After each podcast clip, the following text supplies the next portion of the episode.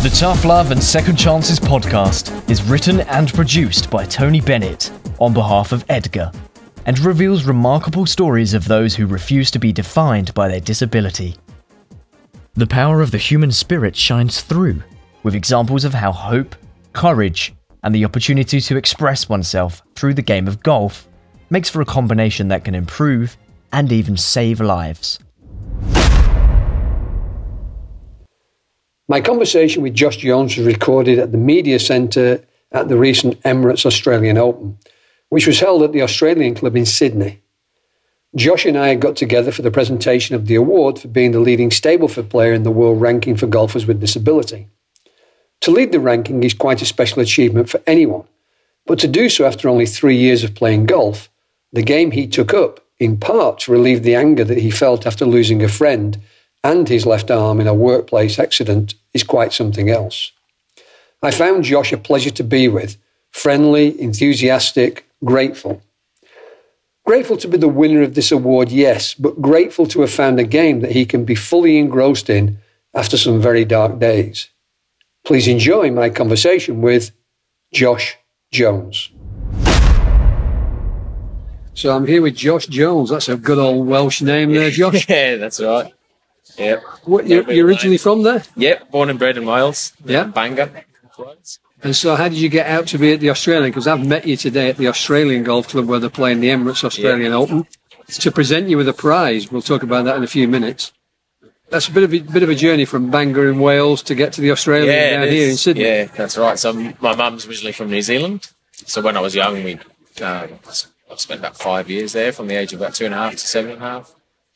Then back to Wales for ten years, and then eventually back out here. So that last trip back to Wales was when we stopped in Australia just for a little holiday on the way home, and fell in love with it, and said, right, we'll move back here one day. And ten years later, we were back here. So that's pretty much the short version of the of the route to get back here. And whereabouts are you in Australia? I'm in Brisbane. You're in Brisbane. Okay. And uh, what about family? You got family there? Or? Yeah, they're up in Noosa on the Sunshine Coast. They're also there as well. Yeah, and my brother is up a bit further in Gladstone. So yeah, we're all out here now. It took him a few years to um, see sense and, and move out after we left. He um, yeah, he took a few years to follow us. My only time that I went to, to Brisbane was uh, I noticed there was a place called Southport near to Brisbane. Yep. And I'm from Southport, so when I went to speak in Brisbane, I thought I've got to go and see Southport. and the only similarity between Brisbane in uh, Southport in Brisbane and Southport in Lancashire is they've got sea. That's about it. Yeah. It's a seaside town. That's Yep. it. That's right. So, tell me, you, you the, the reason I mentioned about the prize is that you won the world ranking for golfers with disability Stableford division.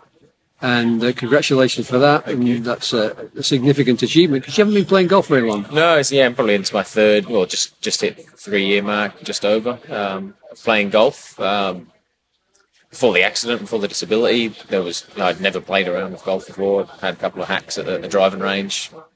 Yeah, so it's this has been the main focus. So there's got to be a reason why. I mean, you, you didn't play before, and then you have an accident, and we'll, we'll talk about that in a few minutes as well. But all of a sudden, you start to play golf. So that doesn't seem quite. That's that's not the normal route. No, you- you're exactly right. It's um, yeah, it just sort of happened to by not really chance, but more so just the right timing, I suppose, from during the the recovery in the early days of recovery from the accident. My brother came home with a set of clubs, and yeah, I you know, I, I wasn't doing anything else. I was just yeah, sitting at home counting my days, and thought, okay, yeah, I'll come and yeah, pretty angry at the time, trying to just accept the fact of what had happened, and thought this is a great opportunity to try and unleash some of that anger. And uh, I, I wasn't ex- expecting it to, to turn out to be this. I purely thought I was just going to go down to the driving range and, and beat the shit out of a little white ball. Put it, to put it bluntly, I thought that's what it was going to yeah to come down to. And uh, the first time hitting the ball and actually hitting it properly was like yeah a surreal feeling, and I just got hooked on that.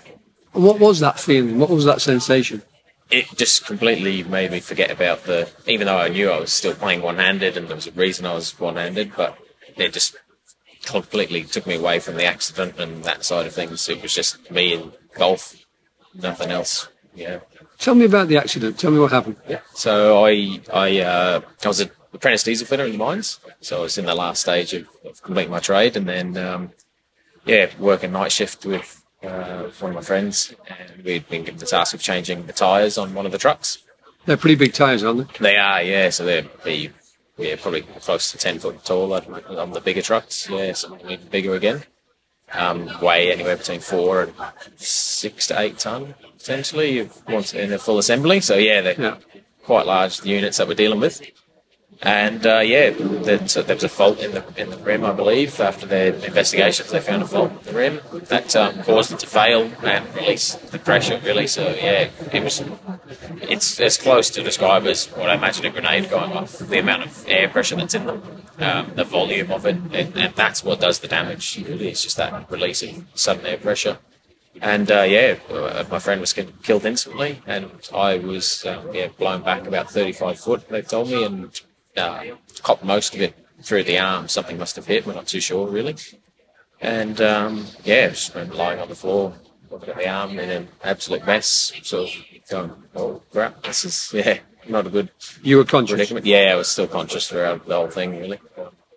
Yeah, which I'm not so sure if it was good or bad, really. The fact I remember it all, or how could it, yeah, sort of hinders some of the yeah like you said, the phases. So yeah, the other phases, the nightmares and flashback side of things. So that's where the consciousness comes into play. You told me off tape that you were your hard hat was found.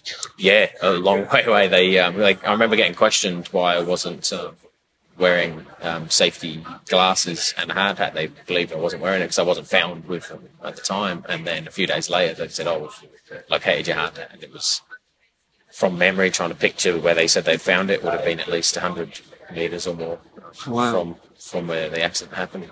Yeah, it was phenomenal. And uh, I remember my shirt, my work shirt got blown off, and pants and everything was just yeah ruined. That's yeah, how much pressure was there just to instantly do that.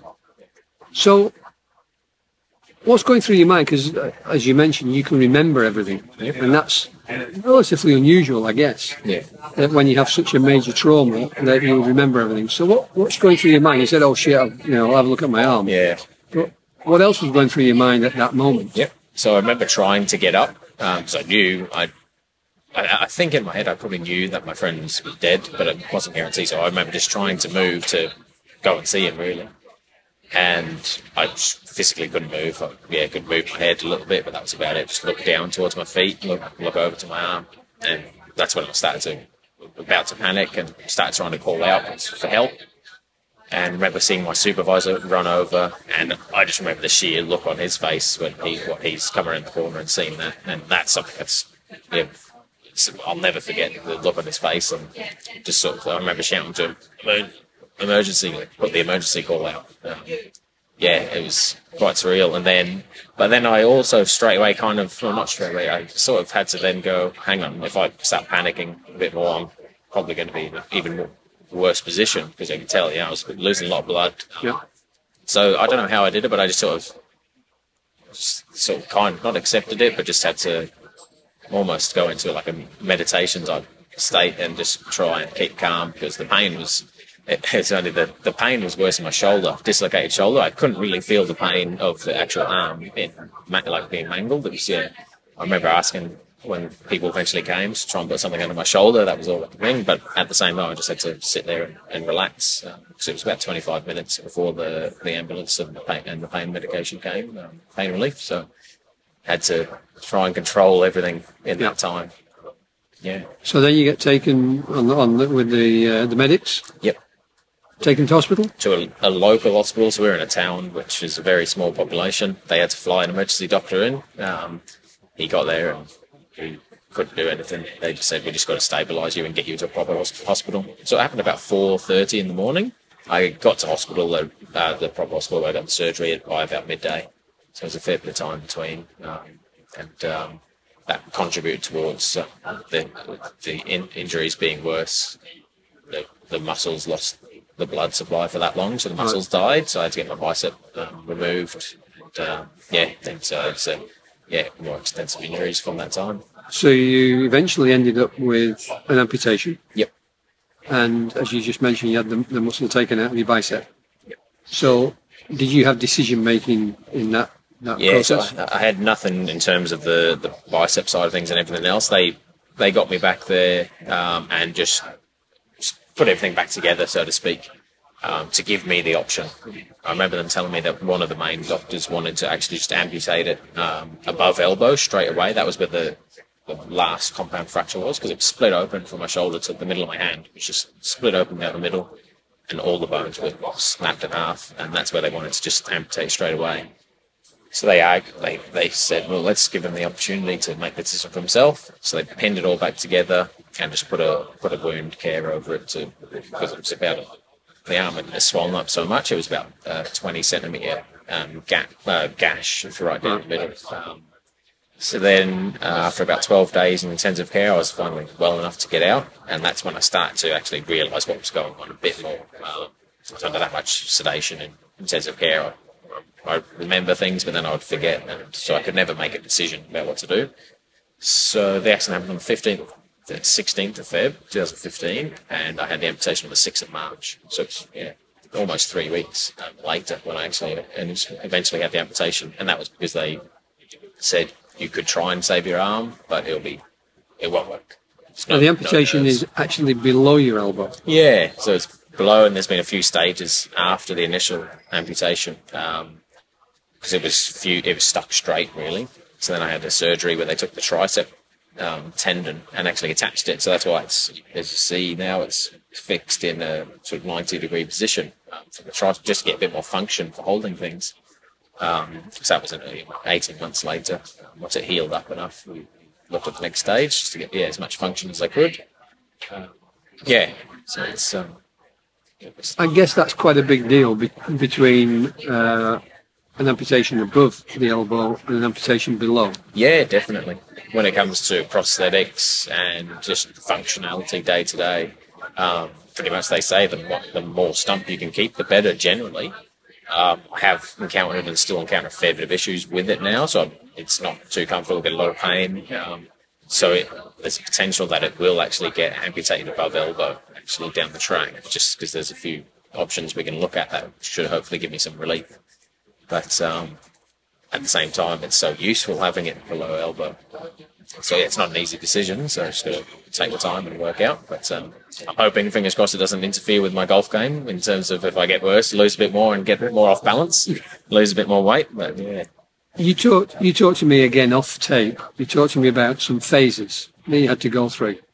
Um, can you kind of fill me in on, on what those phases were for you? yeah, certainly. So the first one I remember was pretty much actually almost just actually surprisingly joyful throughout hospital most of the time. Um, first couple of weeks and months after hospital, just almost uh, I put it down probably just happy to be alive really because and you know the, the main part was just being sad about my friend. I didn't really care too much about the fact of losing the arm initially.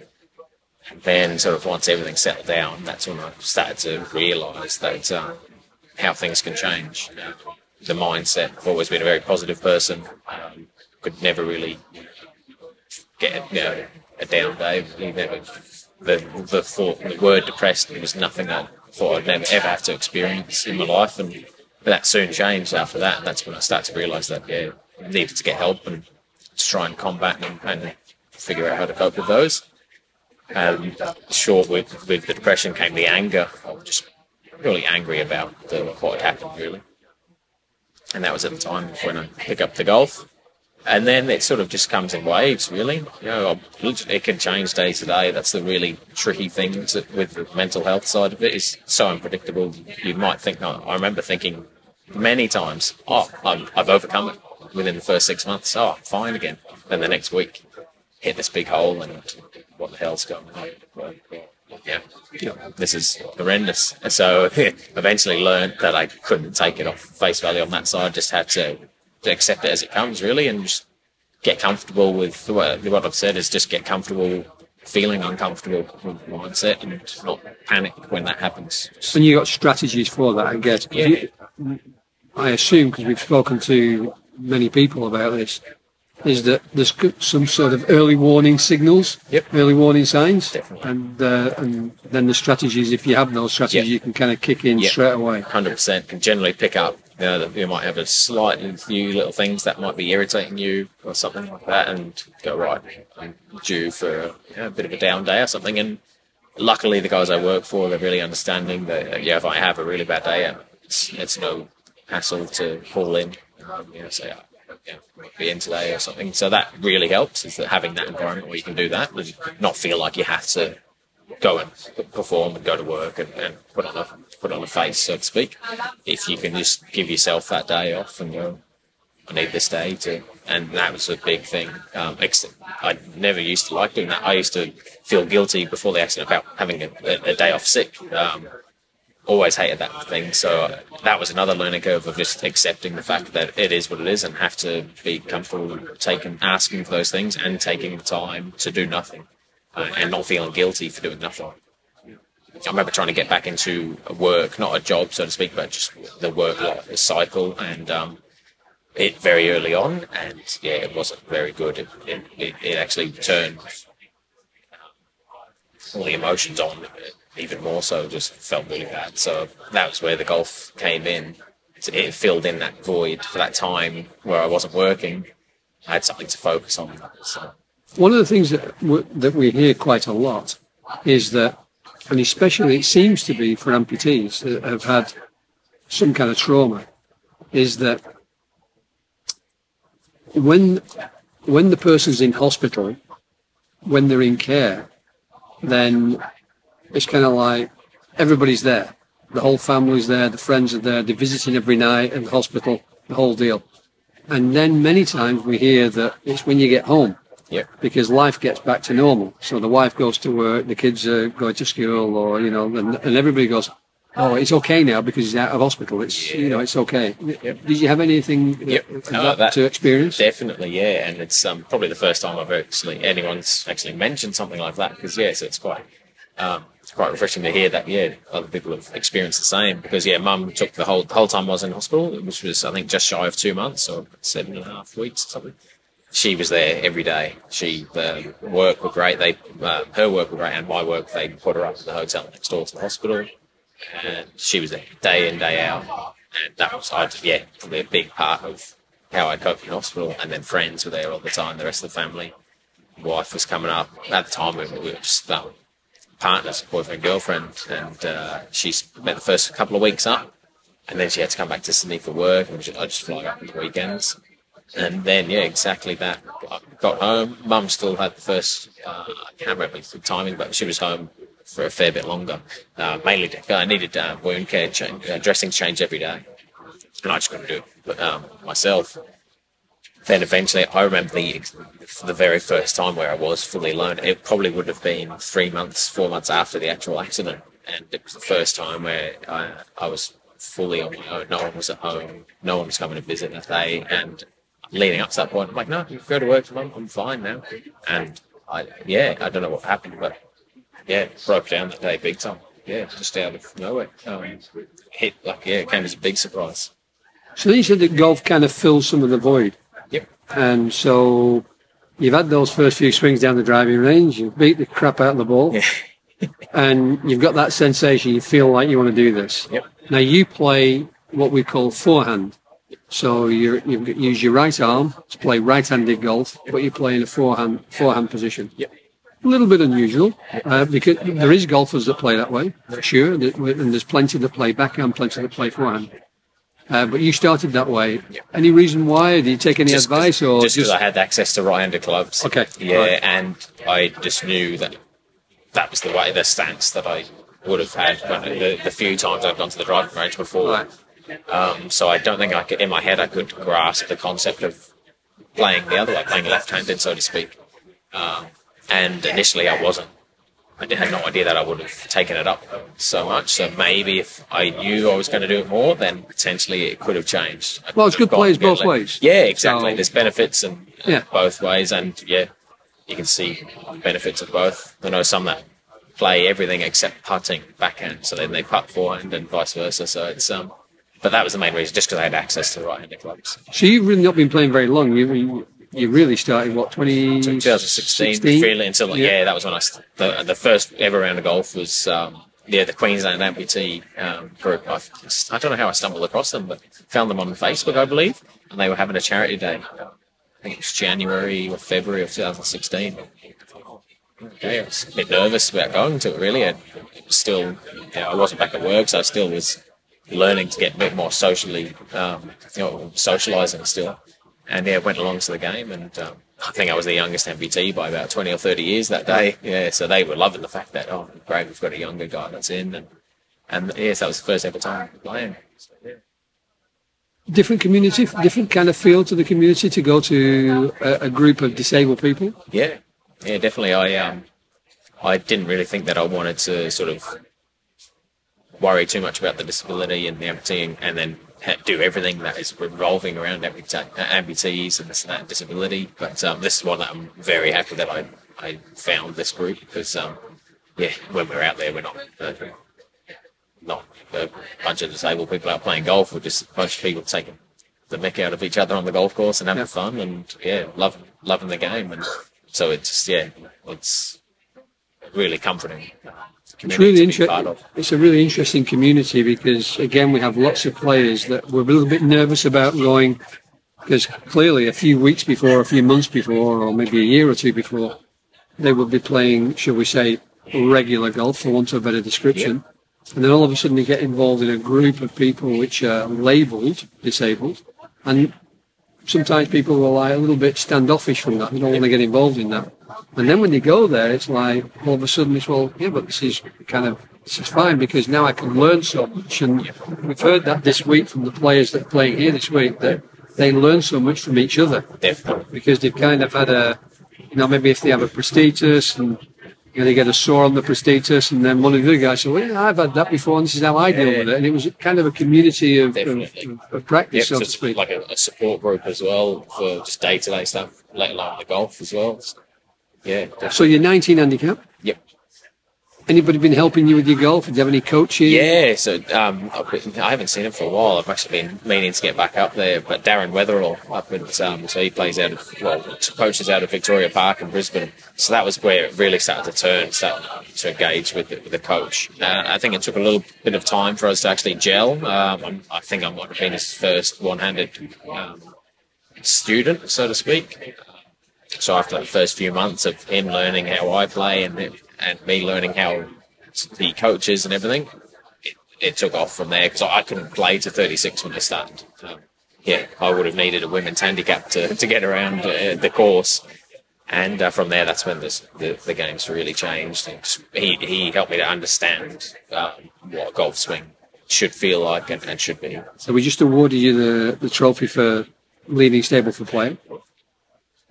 When you found out about the world ranking, did that mean anything to you? Yeah, definitely. It's um, well, initially I thought because we've always talked and joked about oh, who's who's the best. Like, yeah, it'd be good to be the best one and go oh, this and that. And so then it actually provides that platform for that. So that was the first part that was um, really exciting, just to be able to compare yourself. It's always nice. Everyone wants to know where they sit in those things.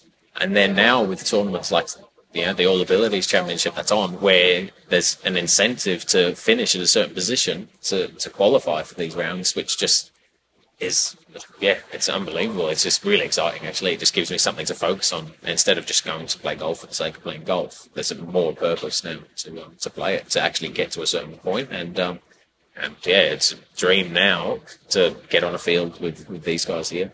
Well, you got Stephen Pryor here who's playing this Yeah, week, who's also right. an, who's an arm amputee. Yep. And Stephen played in this last year, and he's playing obviously again this year, and done very well, I think, today. Yeah, he's phenomenal. quite, Yeah, done very I've well today. been fortunate enough to play with him a few times in our amputee tournaments that we hold, and yeah, top bloke and phenomenal golfer. So It's would he be an inspiration for you? Oh, definitely, yeah. And another one, he's not here now, but Tony Coates. Yeah. Yeah. Tony's going to play next week. He's playing next week, so that's just great. He's a, he plays backhand, and that's Yeah. I've actually uh, only after seeing Tony play, I've sat, I bought myself my first left-handed wedge the other day, Right. And just been chipping around just to try and yeah see how it feels, and yeah, with that short side stuff, I can definitely see uh, the potential there. So yeah, it's those lads there. There's a few other one blokes that are um, that I started with at Queensland Amputee Golf. Um, Graham uh, Cox. He's up there, Conti, and uh, he's um, he's getting he's older now. He's so he's struggling to play, but uh, in terms of uh, a driver to help carry on playing, they're, they're definitely involved with that. So it's uh, very aspiring. I've got a question I'd like to ask everybody, which is what advice would you want to give to somebody who found themselves in a similar situation to yourself? They look down and all of a sudden they see, I've been in an accident here and this is serious. What advice would you want to give them? Probably mainly it would be, depending on what type of person they are, but be, yeah, don't be afraid to ask for help. That's probably the biggest thing.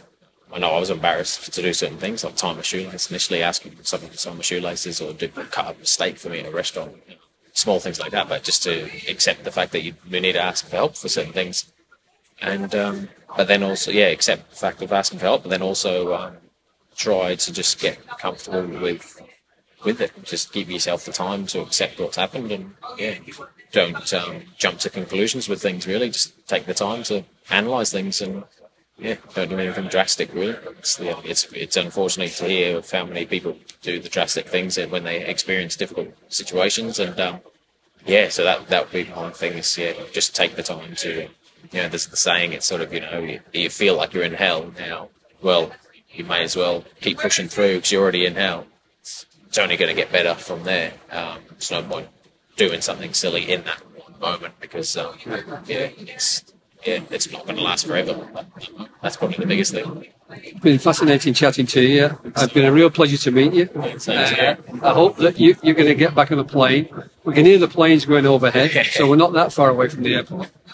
But I guess that you'll be going back to Brisbane. I guess you'll be dusting those clubs off and Yep, and make room on the. Or I'll have to make a trophy shelf. Um, put that lovely trophy on it there, and um, yeah, straight to the golf course. I think actually, it's very inspiring seeing these lads. Thanks very much, Josh. Thanks, really David. appreciate that. It was perfect.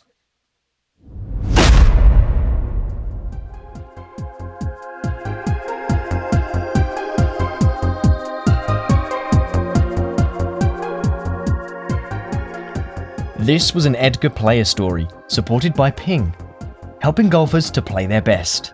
For more information about EDGA, please visit edgagolf.com. Stay tuned for the next Tough Love and Second Chances podcast. Ping. Play your best.